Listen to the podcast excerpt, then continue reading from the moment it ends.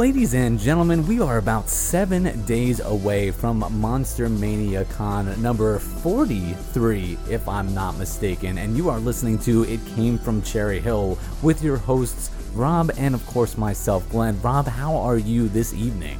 I am, and I'm full of Ah, I love what you did there, my man. And you know, it's that's of course from the awesome movie Rocky Horror, which will have its own little place in this episode because we're lucky enough, we've been waiting, we've been holding on to this episode so that we can talk about the movies that have been announced that are being shown during the convention. And luckily, the convention gods blessed us with them late this afternoon, so it paid off. I was nervous about waiting. yeah, and if you're all like us, you just you're dying to talk more about con and the anticipation is is totally killing you. So we have a jam-packed episode today with tons of stuff to talk about. So this is going to be an exciting one Awesome, my man. Awesome. And I actually think our first topic here, you know, since I mean, we got a little bit to talk about, and then of course we actually have an interview. We were able to get one of the vendors from the convention on the show. Her name is Jen uh, of Cemetery Haunts. Uh, she makes these really awesome tombstones, and she's going to be vending at the con all three days. I'm not quite sure of the location where her booth is, but I've seen the display. You can check her out over on Instagram. The link is going to be in the show notes. Uh, Instagram, it's just Cemetery Haunts, all one word together. Uh, so she actually has a photo of the display that she's going to have at the convention. So definitely keep an eye out from it. Uh, and it's she did a great little interview with us. All like, thank you so much for taking the time to come on to the show. Uh, but she really does a great job, I feel like, of talking about the creation process and kind of how she got started doing it. Yeah, you know an interview is awesome when you when you talk for a bit and then you close off the interview and then you just keep talking.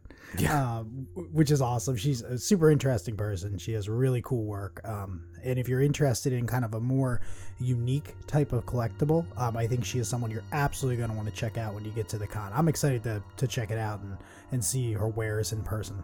I really like too that while we were talking to her, like she mentioned how she's gone to the convention like a bunch of times, and like I could tell that she is definitely someone who is really passionate about uh, like you know Monster Mania itself and the convention experience. You know, she she talked about like how you're there, like it just feels awesome, and that that's like the whole feeling of like why we do this show. So when she when she was talking, and you can feel like her passion for what she does and for going to the convention, I was like, yes, I was like, you're you're one of us. One of us. one of us. I'm just I'm gonna do the entire today in references. I hope that's cool. That's fine. That's fine, my man. Let's see what kind of Saw 2 references you have though, because Oh, Saw, Lord. Saw 2 was our um, movie review that you uh, chose, I believe, uh, for this episode. I did. I have a um I have a deep uh, I have a deep love affair with the Saw franchise.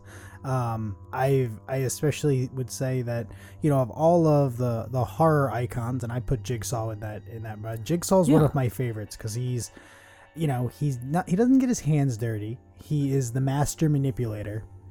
And I always found those movies to be a fun take on the, you know, the horror guy, if you will.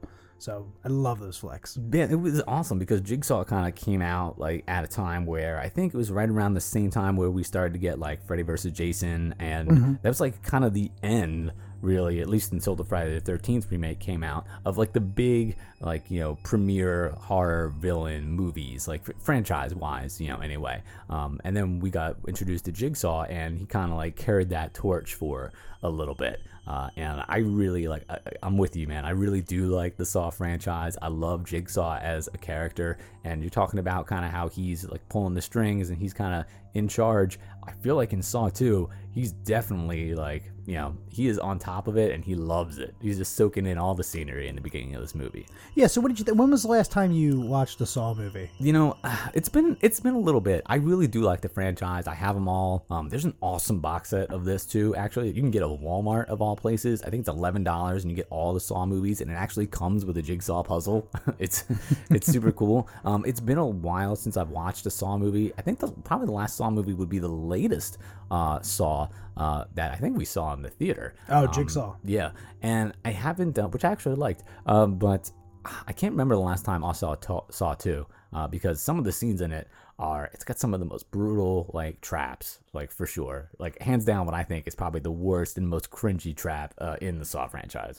which is which I think anyone who's seen the movie um, would probably recognize as the needle trap. Which, when you really think about it, Not even a trap, like Yeah. well, kind of. and it's it's really from a like when you look at like all it's one of the things that I find so interesting is that you know horror can be so incredibly simple, in that really all that was is a big old pit of you know needles in it, um, with all of the crazy contraptions and Rube Goldbergian death machines Jigsaw has created. The one that always sticks with you is just a bunch of needles and a hole in the ground. You know why? Because all the other jigsaw traps, like you're never going to like you're never gonna experience getting your head locked into that mechanism that snaps shut and it's got like the Hellraiser needles on it. Like that's not gonna happen to you. But everyone's gotten like a shot or has that fear of like, you know, like like a random needle like poking you or something like that. And that that's something that's a feeling, a sensation that you're familiar with. So you take that and you amp it up to a thousand. And as soon as you see her get thrown into those needles, you're like, oh man, like one needle is horrible enough. I can't imagine that many and like where have they been? And oh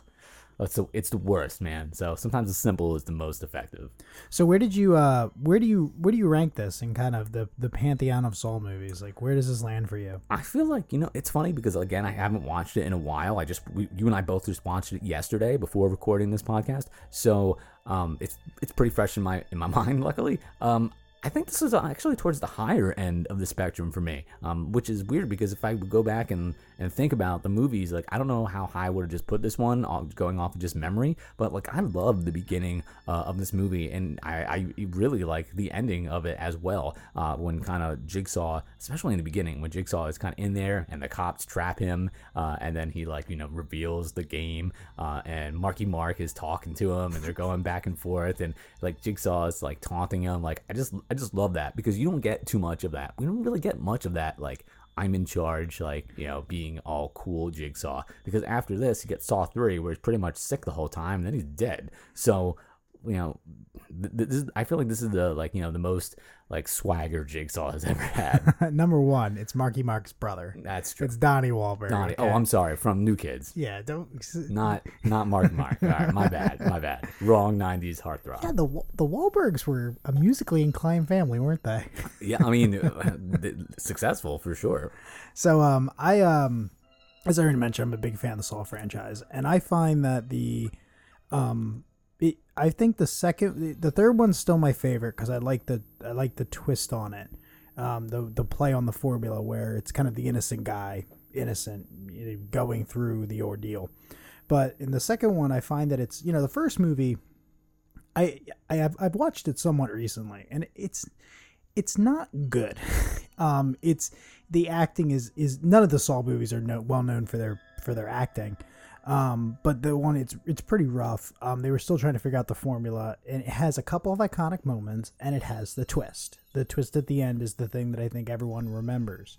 Um, the second movie I feel like is a better, more more cohesive film in and of itself.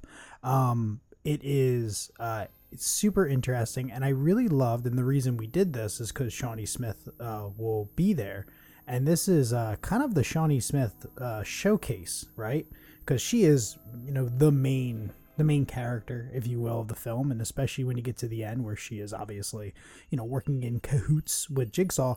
Um, you know, really the way she plays it throughout the whole movie is great. Um, the one thing I've never noticed before, which I thought was really cool, was the makeup. So if you watch the movie, all these people have this nerve agent, right, going through. That's kind of the that's kind of the spiel. If you watch every character, every character as they go through and go through time, they start becoming paler and paler. Shawnee Smith doesn't change. She looks exactly the same from when she goes in there to when she leaves, and I've never noticed that before. Um, and it's it's it's cool when you pick up. Like, oh, that's cool. That's like one of those little movie details I love because she obviously was, you know, Doesn't have the agent. yeah, she had she was injected herself with what I assume she injected herself with whatever before she walked in the the death trap. But it was super cool and super interesting. I never noticed that before.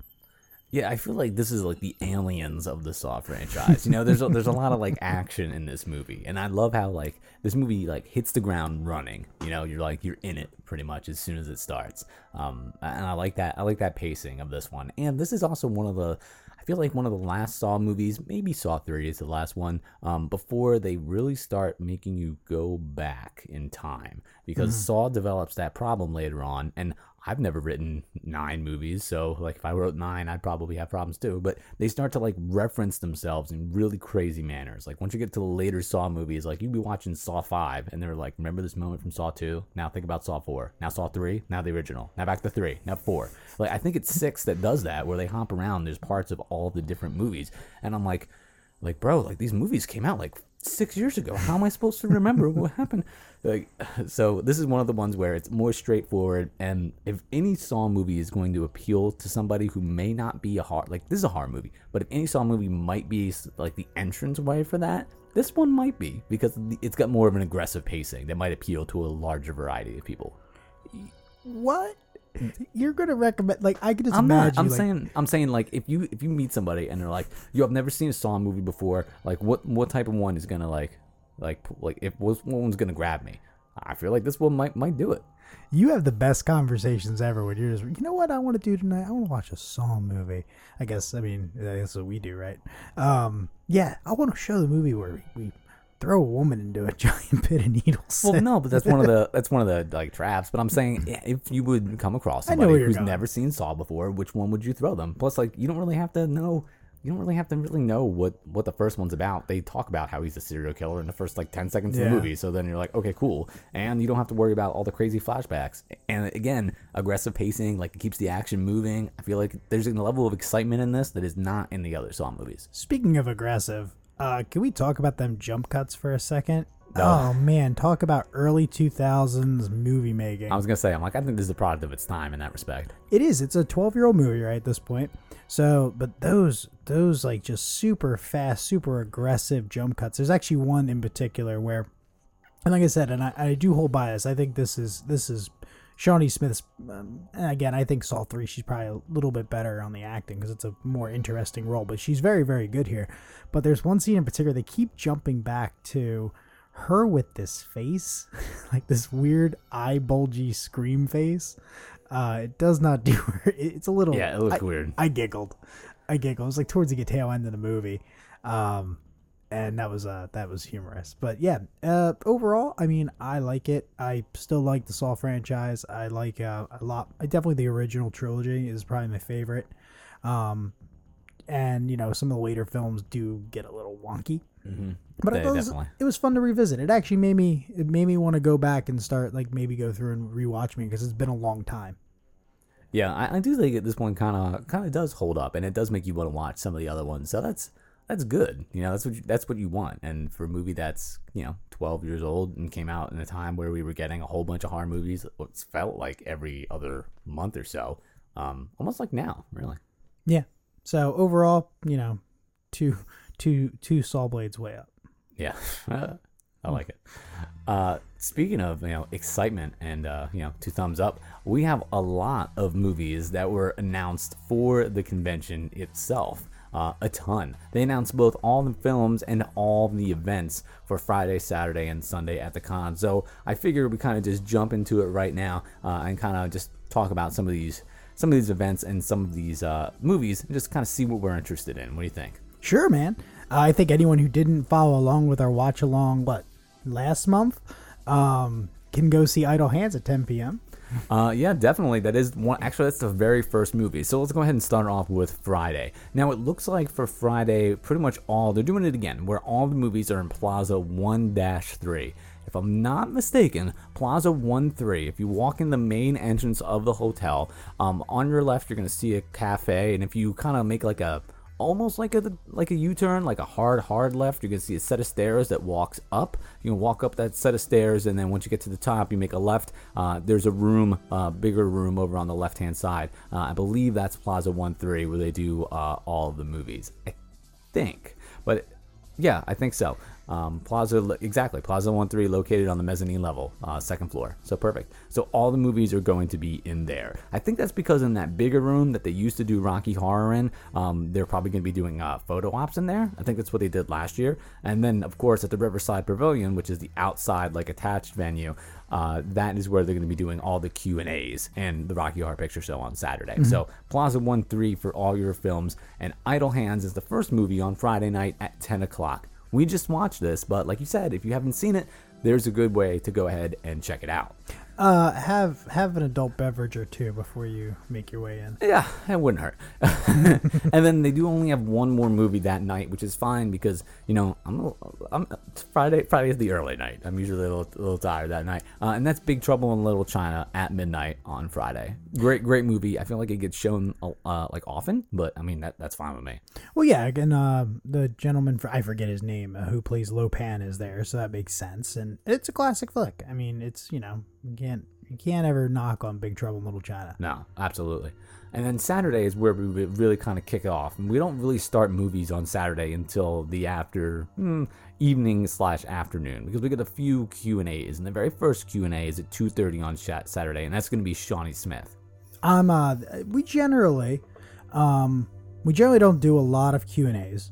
Uh, we've done a couple over the years, but I'm this is actually one I'm particularly interested in. I'd like to I'd like to hear what she has to say. I think it could be a good one. Yeah, So, yeah, I think that one could be good. And then we have Beverly D'Angelo at three o'clock. Cool. Um, also in the same, oh, also in the same room. So they're gonna be quick. Gonna be quick Q and A's. Uh, and then Kathy uh, Najimini, Najimini, What- what is she from? N a j i. where's she from? Um, uh, Hocus Pocus. Oh, duh, yeah, duh. Um, uh, yeah, Hocus Pocus is super popular. Oh yeah, well it's the you know when you think about it, right? It's our age, so you know mid to late thirties, and well, okay, early early to late I'm thirties. barely mid. Yeah, keep telling yourself that. um, and uh, yeah, you're like you know it's a kids movie, and you know we have kids, and you get to show your kids that thing around Halloween. It's a nostalgia trip. Yeah, That's true. Uh, and then lastly, last one, I, dude, I want to see this. I want to go to this one. Is the Devon Sawa Q and A at four o'clock because our boy has been in a ton of movies. Oh, I'm totally down to see a Devon Sawa Q and A. Like, Um, and the nice, I, I like the fact they're a half hour. I think it's a good Yeah, me amount of too. time. Um, I find that sometimes Q and A's when they go too long, it gets a little, well, long in the tooth. Um, it can, you can get a little awkward. Is that the way to put it? Um, Yeah, half yeah. hour is a perfect amount of time. Sometimes, because I mean, you know, um, one of the things I like is that anybody can ask a question to Q and A.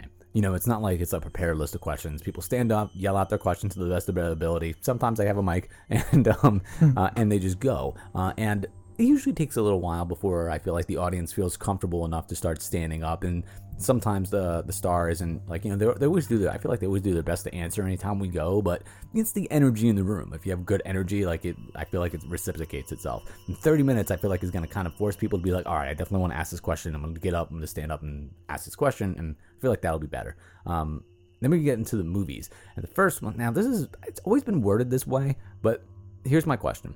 Um, the first movie is Final Destination. It's not necessarily Final Destination. It's just Final Destination film.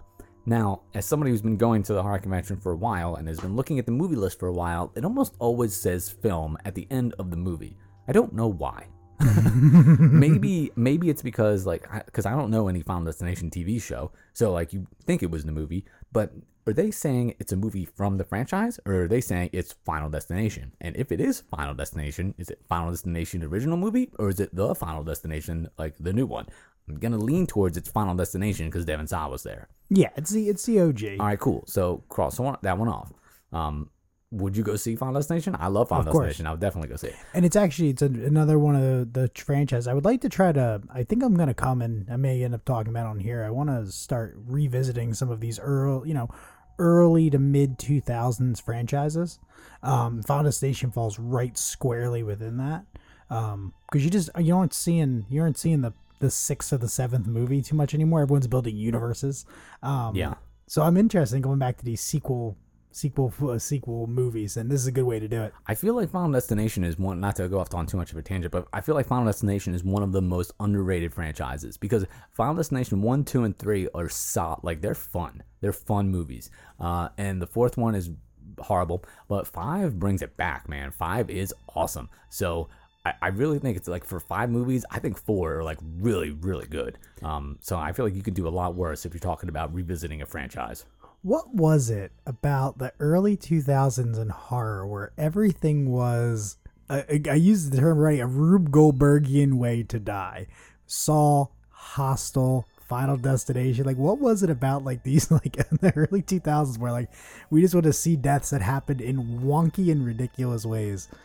So there's this awesome um, podcast, uh, part of the Fangoria network. Uh, it's done by Rebekah McKendry. She's on Shockwaves, and uh, she talks about. She actually has a doctorate uh, in like horror literature, um, and she uh, she talks about this, and she talks about like horror like throughout time, uh, and her like part of her and part of the belief about why we had so many of these like horrible things, like you know horrible ways to die around that time is supposedly like right around that time, you know, we were in the Iraq War, and we were seeing like you know all those horrible like graphic like you know behe- like videos of people getting like beheaded and stuff like that remember? And they were thinking like okay like you know people are getting caught and tortured and um uh what's that camp um uh, that they had like the soldiers in that they were like torturing Oh, the one in uh, Cuba, yeah Guantanamo. yeah, Guantanamo and like all this stuff was coming to light, and we were seeing all these horrible like torture things on TV that like supposedly like the theory is that it was mirrored in the horror movies. You know, there was a way to kind of like control it like a little bit more. You know, it's interest interesting theory. Oh, dude, when we get uh number one, link that in the show notes, and when we get off air, uh, give me that podcast. I want to check Oh that out. yeah, it's really cool. Um, she uh she talks for about usually like an hour long. It's on the Fangoria podcast network. Um, it's a it's really good. Again, she's on Shockwaves. Um, the show is called Nightmare University. Um, it's really it's really good. Um, you'll totally dig it.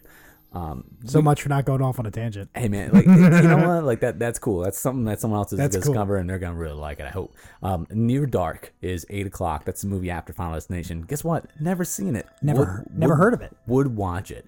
Um, I feel like I definitely want to. I've heard about it before, but I can't tell you what it's about. Um, so I would definitely like to check it out and kind of see what it is. So Near Dark. It's uh, I I did a quick because when I saw it pop up, it was one movie I wasn't at all familiar with. It's a vampire. Yeah, it's a vampire flick, uh, which I'm interested in. I think 80s, right? Uh huh. Definitely. 1988. Yeah, late 80s vampire flick. I'm kind of in. Bill Paxton. Uh, I mean, can't ever go wrong. I mean, Bill Paxton. you're in now, right? I'm in. Uh, then we have Hellraiser at 10, um, which uh, I believe is the OG Hellraiser because Mm-hmm. we have some stars from Hellraiser at this movie. So I feel like that makes sense. Probably a skip for me. No, uh, no slate the Hellraiser. Just I just watched it. Yeah, no, no, I hear you. Um, and then so at 10 o'clock, there's no other. Uh, well, they do have the. We'll get to events after the films. Um, midnight, we they have you pick the film, and we've been talking with uh, on Twitter. Uh, we've been talking to Monster Mania, uh, which is at Monster Mania, and we of course are at It Came From Ch. Uh, we're talking about what movies we're going to be playing at midnight, and still don't know. It's actually fans pick the movie at midnight, but one of the movies that the fans can pick is Jason X. Ah, I love that movie. Jason X is one of those like so bad it's good uh, type movies. Like I think it's a lot of fun. I think it's ridiculous. Um, not really sure what else is kind of up for grabs to be watched that night. Um, you know, if there's, uh, I'd be curious to see if there's any like movies that are actually like on film. Sometimes they have prints of movies, and that's usually where they show it if they do. So we'll have to see. I'm anxious to see what this midnight movie is. Yeah, it's uh, eh, Jason X classic. I mean, it's it's so bad it's good. It's just so utterly ridiculous in concept, and you have like just some of the, for me, just some of the uh, most iconic kills. Um, the one, the sleeping bag kill where he just racks around a tree. Oh yeah, Um, I feel like that's you know what I feel like that's a. Uh, that's a hole, and it's a shame that it's probably never gonna get done, or at least anytime soon. But like, man, there's like not enough. Like, I would like super suit Jason collectible, like, you know what I'm saying, like the silver crazy future mask. Um, now I gotta go try to find that, see if anyone's made that at any point. I feel like it had to have existed at one point, right? Like it's been around. It came out long ago enough. It, it, there must be something. Uh, now I have another grail. There you go. Um, there are a couple more events too. I just uh, I read all the events that were taking place. Everything that we just talked about takes place in the Riverside um, uh, Pavilion. Uh, however, not the Riverside Pavilion, Plaza One Three, Riverside Pavilion. Uh, on Saturday, uh, we have the Hellraiser Q and A. Uh, that's at seven. Then we have the Robert Englund Q and A. That's at eight. Oh, I mean, if you've never seen a Robert Englund Q and A, I mean, make sure you make your way there. That man is an, an obvious professional, not only in acting, but in doing this um, and in, in interacting with fans and doing cons. He is uh, lovely to watch and tells great stories and is, art- is articulate and very, very, very charismatic. Yeah, he's he's he's super he's super well spoken. It's definitely a must see if you've never gone to it before. And then the costume contest is at nine. I feel like that's earlier than normal. Yeah, probably a little bit. Still, you got a lot of stuff here, man. You got to cram it all in. You do. And then lastly, one of the highlights of the horror convention for me is Rocky Horror at midnight Saturday in the Riverside Pavilion. This is going up against, of course, the You Choose the Film. For me, like as as fun as like You Choose the Film might be, I can't I can't move myself away from Rocky Horror. It's part of the experience. Yeah, it's the one. It's the one bummer. Um, I always want to do You Choose the Film because I think it'd be a heck of a lot of fun.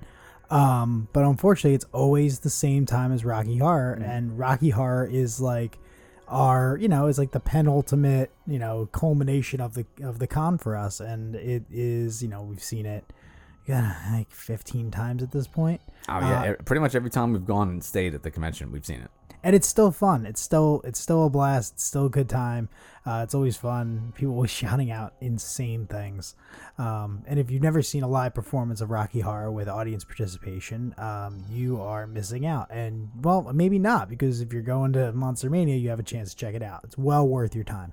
Yeah, and I feel like that's the ideal type of like live showing of Rocky Horror because you have like that place is packed full of people and everybody is super into it, very like welcoming too if you haven't seen the movie before. Um, like it's definitely one of those all in good fun type things. Um, I, I I love it. It is one of my favorite things of the convention to do. Uh, so yeah, I'm definitely definitely excited for that, man. Definitely sit with uh the one thing I'll say is that the the other room, and I know why they had to move it. You know, you have to move around things to make space. The other room was a little bit tighter, so it forced like yeah. like more you know talk with your neighbors, which is really what Rocky Horror is all about. So because it's in the pavilion make sure that you don't like don't try to sit in the back. Like grab a row with like a bunch of folks you don't know, um, and have fun with it, and you'll have you'll have a more enjoyable communal theater going experience um, than if you just like you know go hang out in the back where there's like you know a bunch of empty seats. Yeah, definitely. And the cool thing is too about the Riverside Pavilion, there is like there's a bathroom like right there. so uh, if you if you have to get up and go, it's like you know it's like right there as opposed to the other room, which I do like because it was smaller, but like you had to walk uh, uh, like a good amount of room. Uh, but this everything you need is kind of like right there. So uh, for sure. Riverside Pavilion stock is rising in my in my eyes. but I think like the biggest problem I'm gonna have over this weekend, uh, next weekend, oh, it feels so good to say, is that there's so much stuff that I'm interested in. I know I can't do it all because you have the vendor rooms and you have, you know, we got to eat. Um, there's there's gonna it's it's gonna be hard to do everything we want to do. There's so much. It, they they've packed the events and the movies uh, chock full. This is the best I've seen in a while, so I'm I'm really excited for that. Yeah, especially the movies too, because like I mean, I love walking the dealer room. I love going to check out all the all the films, but I feel like the films, uh, at least at least in my eyes, for like the last like con or so, like there just hasn't really been too many movies being shown that I want to see. Uh, I look at this list and I'm like, this this is pretty good. I definitely could uh, watch like probably like three of these films uh, for sure. Um, oh, totally. And then the only other thing we really have on deck before we uh, go ahead and get into our interview, um, Mr. Rob, is uh, kind of like what we're looking forward to the most. Uh, spending money. Mm-hmm. Uh, I have, um, man, do I have a list. I feel like this year, uh, more than other years, I have uh, a little bit of a shopping list, which is strange for me. Normally, I just kind of go and I just buy, you know, what catches my eye and you know what kind of connects. Um, but this year, this year I may actually, I may literally make a shopping list to my phone. Like, oh, bought that, bought that. Um, which I'll go into a little bit more in detail. But what about you? Where are you at? Uh, I mean, one of the, my favorite things to do, uh, obviously at this convention, we've talked about it before, is to just peruse the dealer room. Like, I love just doing laps around this thing. And you and I are essentially walking around the same three rooms. I don't even know how many dozens of times, like day in and day out. Um, but I have a good time just like going around, checking out, seeing what's available, and just kind of soaking in the atmosphere. Um, between that and Rocky Horror probably my two favorite um, actual monster Mania type uh, things to do. Um, I don't like. I- feel like making a list is a great idea because sometimes it's just overwhelming when you're there, uh, and you might kind of forget that there might be something that you're looking for. So if you have a list of things that you're, you know, you've got your eye on, it might help you, or at least ask people if they might have something that you're looking for. Uh, where because sometimes you might just forget being like engulfed in all that is Monster Mania. Totally. Um, are you doing any autographs? Let's start there. Oh yeah, am I doing any autographs? Um, I think I think I think so. I think I have to get Clive Barker.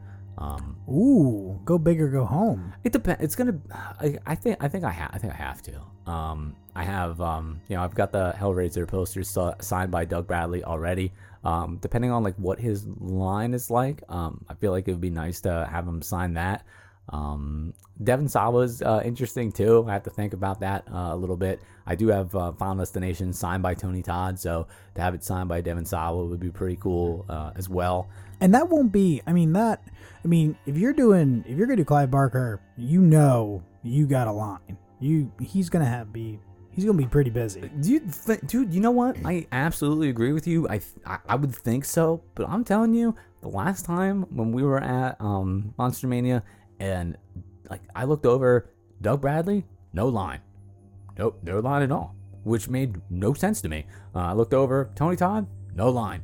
I was even there one time Sunday after um like when the It Kids uh, came and I perused a little bit solo. Uh, I was there when John Carpenter had a line of about 12 people on a Sunday. So like you you never you never know.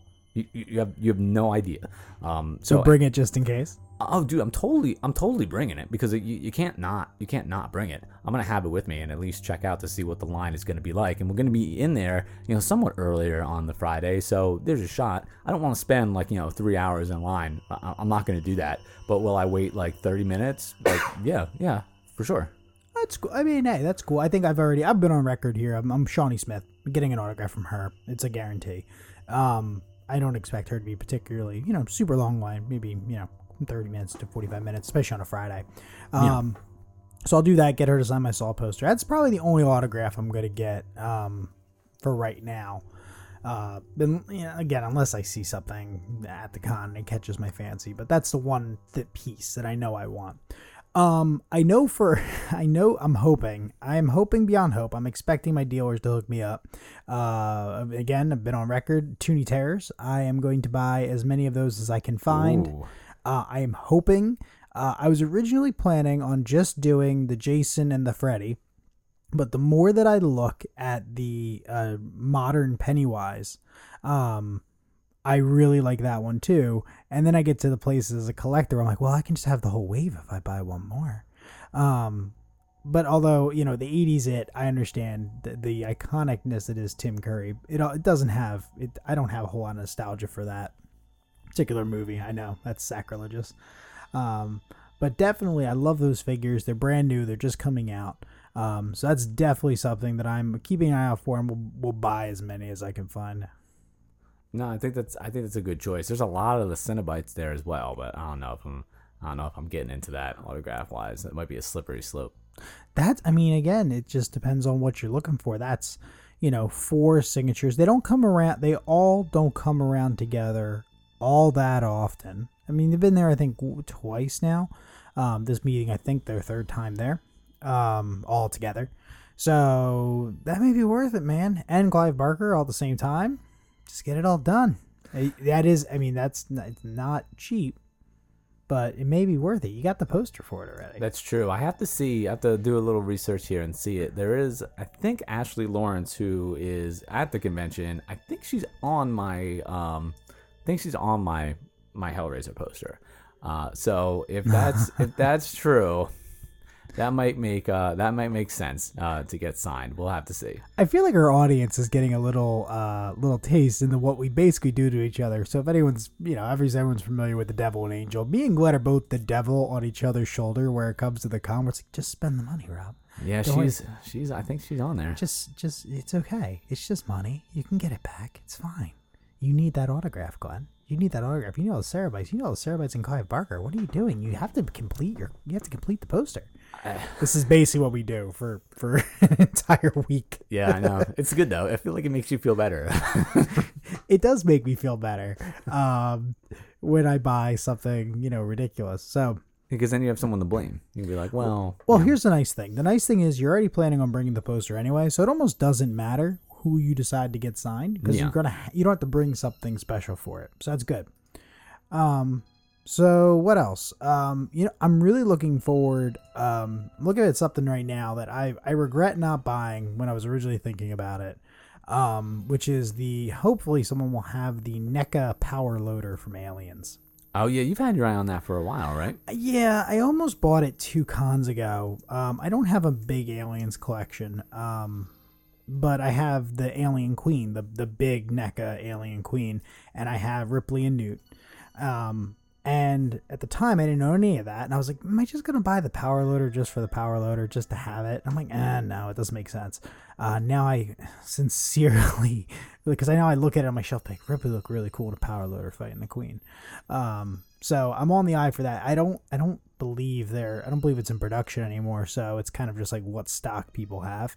Um, and hopefully, hey, maybe I'll get lucky and see if I can pick it up. So that may be another purchase I end up doing. You know, but it, it kind of makes sense because you have you have like some you have shelf space like in your room for Yeah. these things. Uh, So I mean, I feel like that's good. That's one reason I feel like I gravitate towards the autographs because I don't really have a lot of shelf space. and I'm obviously running out of room, so I feel like I can make it happen. Uh, but, but I've got I do have like you know posters or not posters. I do have framed frame posters like on the wall uh, that like don't take up don't take up any shelf space because they're hanging.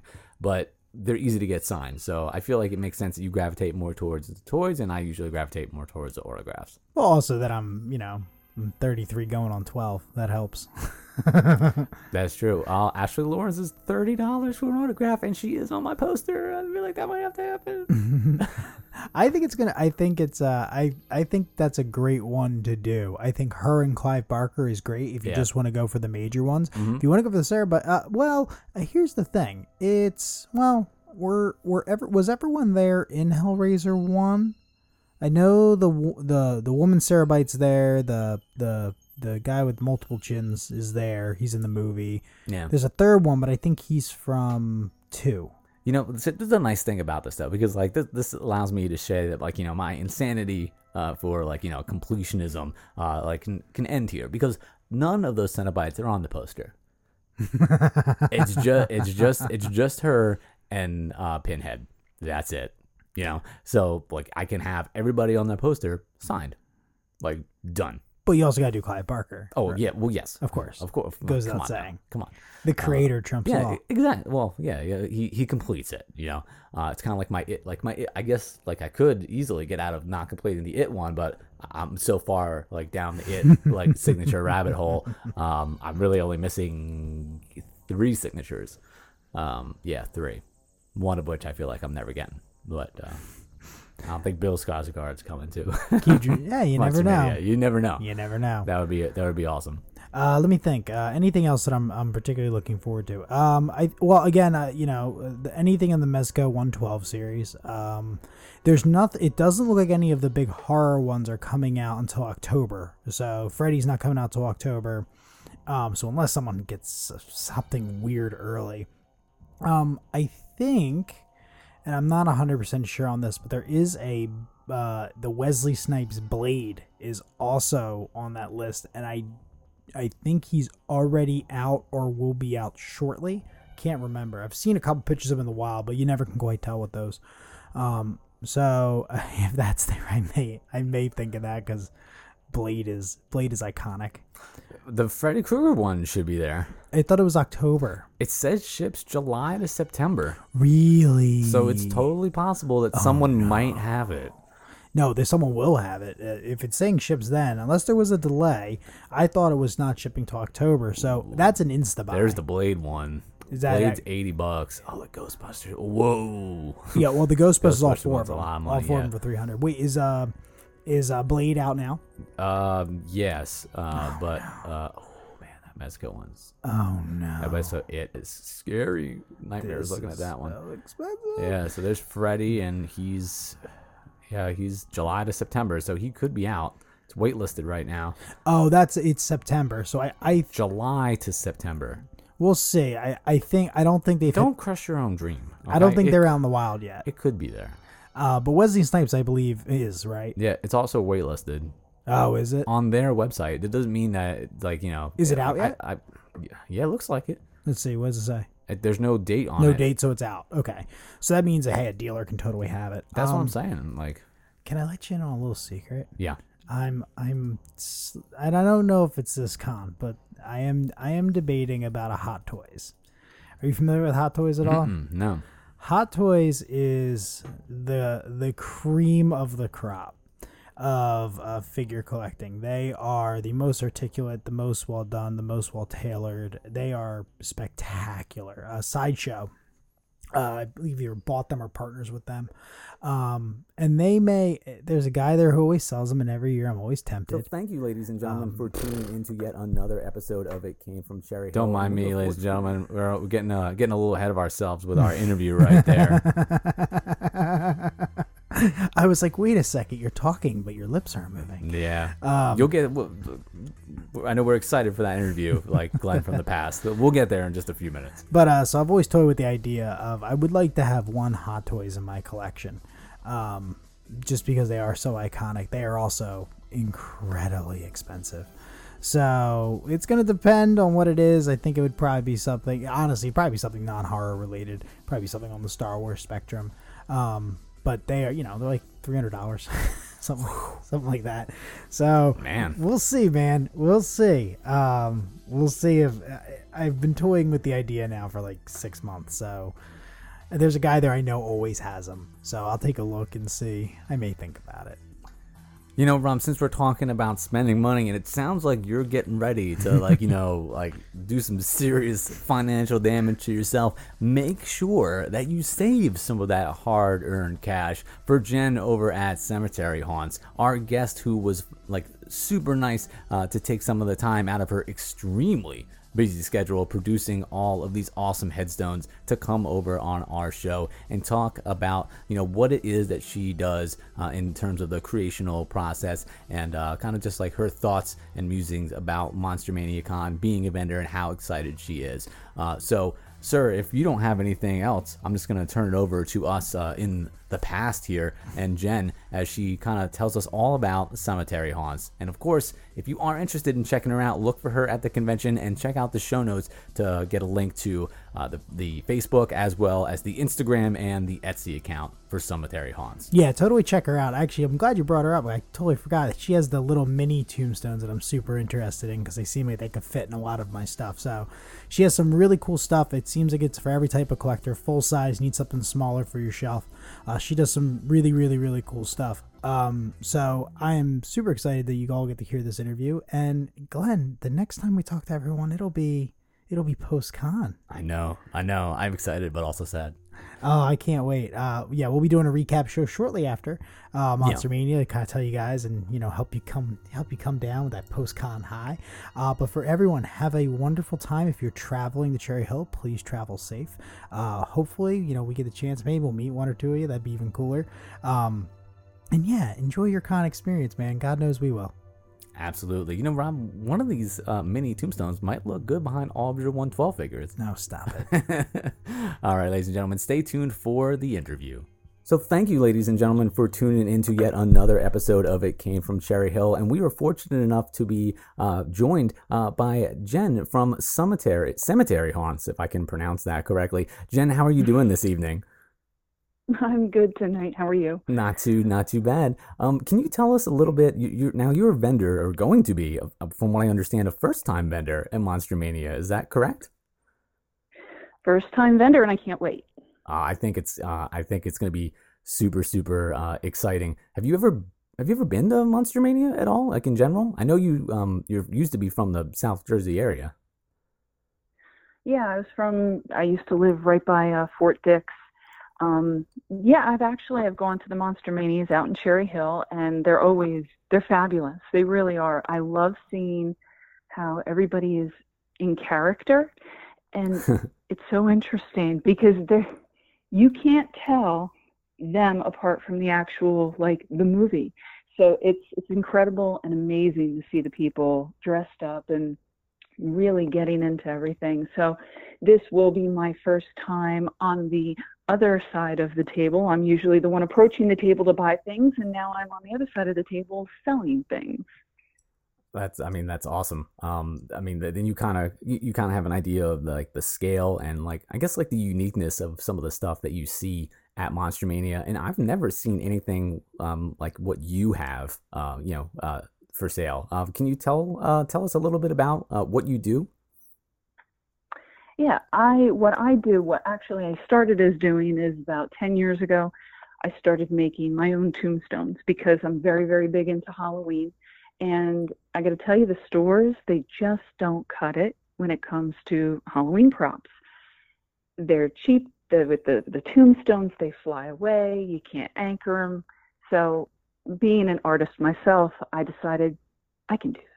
I can make these. And I said, you know what? I went out to an actual cemetery, took some pictures, as unorthodox as that seems.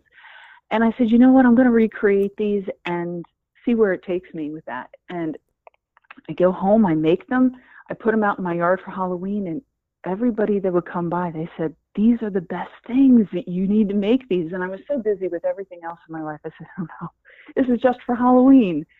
Um, enough people said it that I said, huh, let me let me just stick one on eBay and see what happens. And it just snowballed from there. Uh, people were contacting me. They said, you know, I'm tired of these store bought ones. So it grew from the love of Halloween to really a small little business to make some extra money, then onto social media. Um, and then now what I'm bringing to the show is movie replicas. So where you have these fans that they want to really capture their favorite scene. And there's a tombstone that is really in front and center of this really big moment of, of the movie. People want that.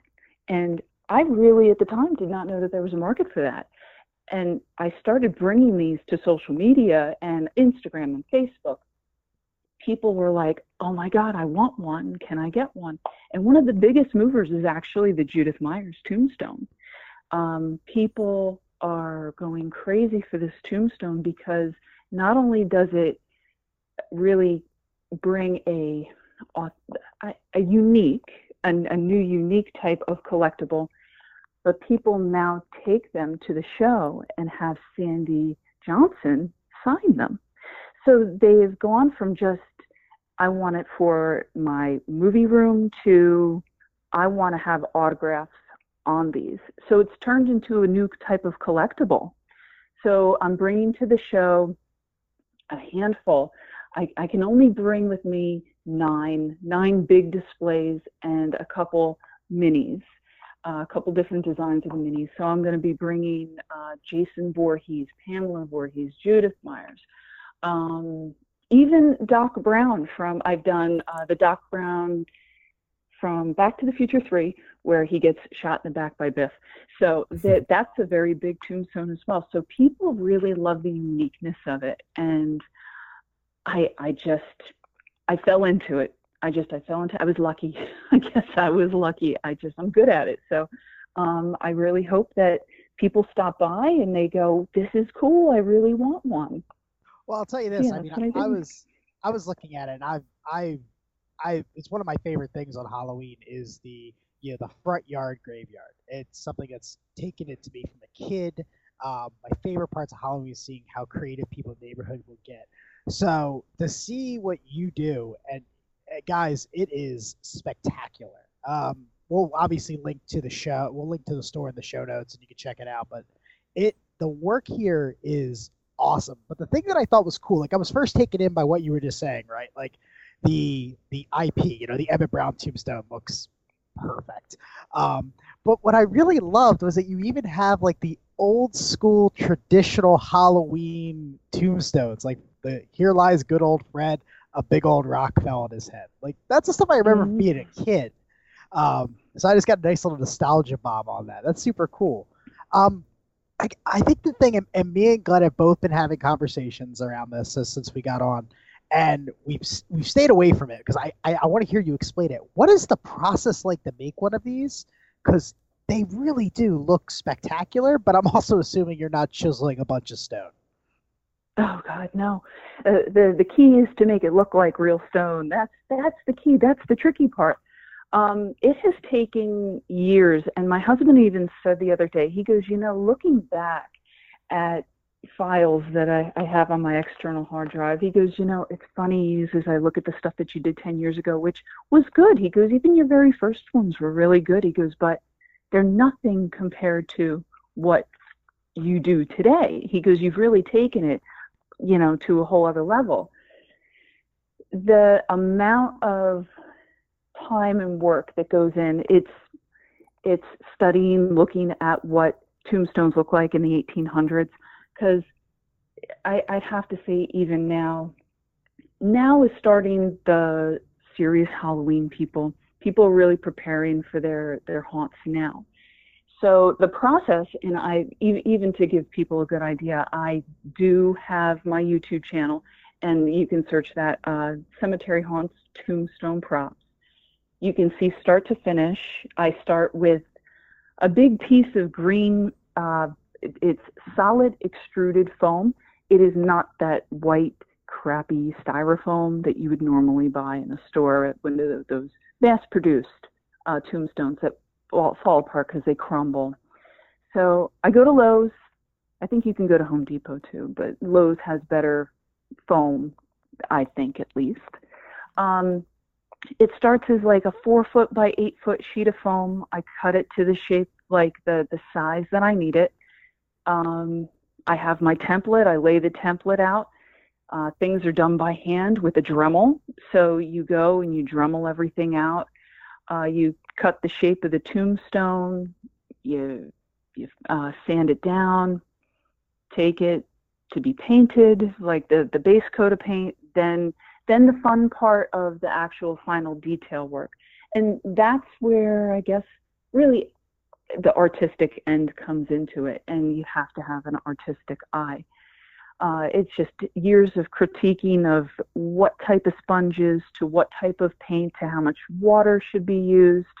Um, I started off basically painting all the letters in by hand, and I'm like, oh, this is tedious.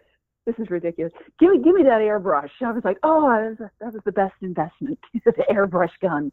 So the airbrush gun does get all my spraying of all the letters to make them black, or make them really whatever color even the customer wants because even now it's branched out. I've probably done tombstones for about 20 different movies so far this year. So I have branched off into doing uh, like indie films.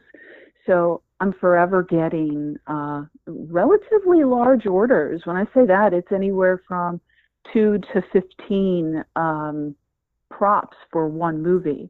Uh, I'm even doing for Jason Rising uh, a fan film that's coming out. I, I don't know when he said it's coming out. It's soon though, because now we're in the middle of doing tombstones that are backed by fans. So um, it's like really, I'm taking it in so many different directions with uh, with that. But I know I got away from the how it's made part. But it, it's really uh, it takes anywhere from a few hours, depending on the size of the tombstone, a few hours to my longest tombstone took me two weeks, and I had the flu. Oh. I had the flu making that, so it all depends on the tombstone. Yeah, they. You, it seems like you have a variety of different designs, and I think that's that's amazing that you can do that with uh, a, a Dremel um, because like everything looks so symmetrical and so like straight and like lined up perfectly. Uh, I the fact that you can do that by hand is is like you know nothing nothing short of amazing for sure. It's funny. My dad said when I was four, and they were setting up some horse corral when I was. It was for Christmas. It was a Christmas present. My dad set up the fence in in the living room and with toys. And I, my dad goes, "You step back and you said to me, Dad, the le- the fence is not level." He goes, "I've never heard a child say that before." I said, "Well, I just I I can my eyes see level and it's OCD. That's what that is. It's OCD. Well, you're putting it to good use because everything definitely seems like very level and symmetrical again, like here. You know, that is that is for sure. You mentioned green foam, and Rob and I were kind of taking like bets beforehand. Um, is it like an actual like foam? Because uh, you mentioned it was green. I'm like, and I'm looking at it. I'm like, is that like is that like Oasis, like that floral arrangement type thing? And you're like cutting it, or is it just like a special type of foam? Oh no, it's it's actually used for soundproofing and Ah. insulation. If if you go into Lowe's and you go down the insulation aisle, uh, they've got it in different thicknesses. I get the two inch thick because that's going to give you the sturdiest, thickest stone, um, and it's pretty pretty rigid. And I mean, you, I- I've accidentally thrown a couple of them down the stairs because my own, you know. I, I'm like, I don't have time, and I will literally kick it down a flight of stairs because I'm like, I don't care. And I get to the bottom of the stairs. I'm like, well, I just guinea pig this to see if it would survive, and it did. I actually had a couple of them uh, to see if they'd stand up through wind through Hurricane Sandy. I threw them outside, and uh, I had them because there's PVC pipes that run up the center of them that you slide over uh, rebar. So this way they stay stable in the ground through wind and rain and stuff like that. They're all weatherproof, regardless if they're an inside prop that is solely for your movie display room, uh, or you plan on putting them outside for whoever knows how long. They're all weatherproofed. They're never going to fade or anything because I use good high-end paint. But um, if you go down the insulation aisle of Lowe's, that's where you can find it and you buy them in big sheets and you want. I mean, I my Jason Voorhees and Pamela Voorhees, I make them four inches thick, so I've got two sections of that, and I adhere them together with Gorilla Glue, and they've got their edges are literally done with concrete. I make those stones look like real stone. I put forth a lot of energy and effort because I want perfection. I think that people have just gotten way too, I don't know, cozy with crap. And I, I hate saying that, but Mhm. it just seems like there's a lot of props out there that are just so mediocre and everybody is okay with that because they're they're just used to this mass produced stuff that is oh hey this is good and it's like no but you want great you don't want good you don't want something that's like eh. you know you want if you're going to spend the money spend the money on something that's going to be uh, good really good that's going to feel almost and look uh, just like the real thing. And I, I would never i don't half-ass anything ever ever ever ever.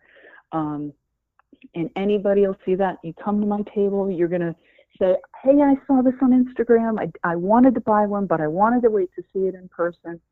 And they're going to see it in person and be like uh, yeah this is definitely i tell everybody it looks good on the photo you see it in person and i don't talk highly about myself you know you guys can see if you've seen any of my customer um, like feedback and people who are on my Instagram page, people, even Sandy Johnson, she's got two of mine and she's she plugs me all the time. She's like, This stuff is amazing. She she loves my stuff. So uh, she's even gonna be using the big one, the 36 inch Judith Stone in her um I think she's got a photo shoot in October she's gonna be using that with. So yeah. I'm looking at uh there's there's one in particular I've been kind of perusing through and I looked a bit before we got on, but I like always like to come on these things fresh. But there's one in particular. Um it's the William and Mary Scared Halloween one.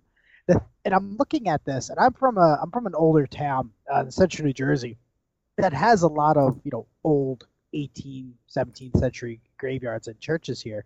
And I'm looking at this and the thing that's catching my eye is number one, it looks like it looks like things that I've seen in my town, but we were talking. I was talking about the how how symmetrical and how perfectly you're able to cut it. The thing that strikes me about this is there's there's planned imperfection in it. Um, it looks again like it was hewn from by hand from someone in that time frame making a tombstone, which is that to me is that to me is even more impressive. You're able to look at your artist's eye. And you're able to say no, it would be a little bit off because someone's doing this by hand. Is that just is that just time in the chair? Is that just I've been doing this for a while and I'm an artist by nature? I can kind of see how it looks. Is it a lot of research that you do? Um, what is it that kind of gives you that book? Because I've never seen when you tell me it's made out of foam, I'm, I'm blown away. When it comes to the foam, believe it or not, uh, a lot of them actually the sheets will come with imperfections in them themselves where it'll they, there might be an indent there's one that's actually going out to a customer that had a couple indents coming from the manufacturer. I kept those. I could have gone over with a filler and smooth that out but in reality because this was not a movie prop this was a halloween prop i kept the imperfections because in real life anything that is from the 1800s, 1700s, um, it's definitely not going to be perfect. You're going to see the age of the weathering from all the snow and the rain, and everything's going to be pitted and running, and things are just not going to look as beautiful as they did, you know, 150 years ago. So people want realistic. They they want they they don't want something that just says R.I.P. with a skull on it. Granted, there are people that do want that, and then that that's fine. That's I, I don't knock anybody for anything that they want on their stone. But then you do have people who want that really aged, authentic look because that William and Mary was taken from a cemetery, Magnolia Cemetery in Charleston, South Carolina. It's an old Civil War cemetery. Um, even uh, the Harrington stone Harrington is to me uh, my mascot. I love that that tombstone. That thing stuck out like a sore thumb to me. I saw it and I went, "Oh my gosh, this thing just popped." Uh, when I saw it in the cemetery, because I used to live in uh, in Charleston a couple of years ago, and I did not have anything other than my sister with me to do a size of reference. Uh, so I had to have her stand next to the tombstone, and I took a couple pictures of it and I recreated it uh, just from her standing next to it. I love that tombstone. It really uh, speaks to me the most. Um, and I wish I could bring that to Monster Mania with me, but the thing is a beast. So not until I probably not the because I'll be doing Hunt Valley as well. Uh, probably not Hunt Valley, but maybe the one after, and I'll get two tables and then I'll bring the a couple of my my big ones that are from actual cemeteries that are replicas. Uh, I like doing the replicas because it tests my ability as an artist to recreate something that is in real life out of something that has absolutely no features to it at all. That's hard, but it's fun. To me, it's fun because I have OCD and I get to take my OCD out on that um, because then I can go through all those little details and find those little imperfections and match it up and say, okay, well, if I'm replicating, I need to replicate. Um, but if I'm just coming up with something on my own, which there's a handful on my my Etsy page that are just like, okay, this is real quick. This is what I, I, I made up, and then the majority of them were actually quickly made for my own haunt. And then I just turned around and I put the image up on Etsy to see if it would sell. And people people love them. Um, but yeah, I do take the time uh, to to try to replicate that as close as possible. Um, it's it's like I said, it's for for me, it's fun. For average everyday people, they look at me and they go, "Yeah, yeah, I'll I'll pay you for it. I don't want to be bothered with that. No, I'll just I'll just pay you the eighty nine dollars. Just send it to me when you're done."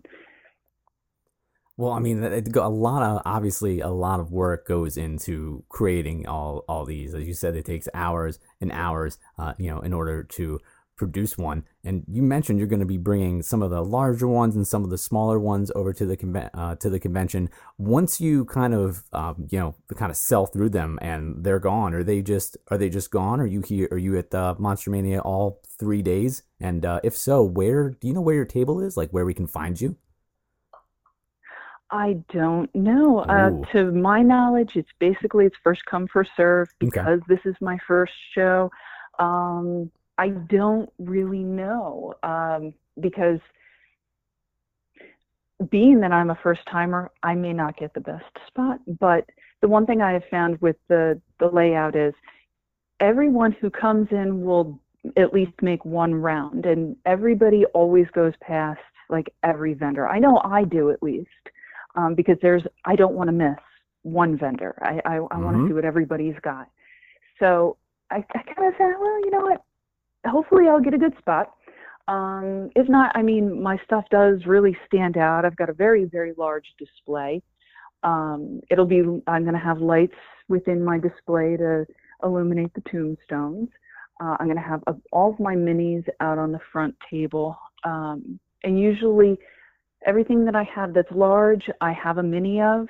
Um, I will be debuting my uh, Freddy Krueger tombstone and my Chucky tombstone Oh, at the show. I've already put them up on Instagram, but I did not list them for sale. This is a product that will be launched at the show, and I needed to really emphasize, especially on Freddy Krueger because he's headlining. oh yeah, definitely. Um, unfortunately, yeah, and that that's going to be exciting uh, because I'm looking forward to that. Um, I'm looking forward to Hunt Valley as well because oh, Evil Dead 2, that's my movie. mm-hmm.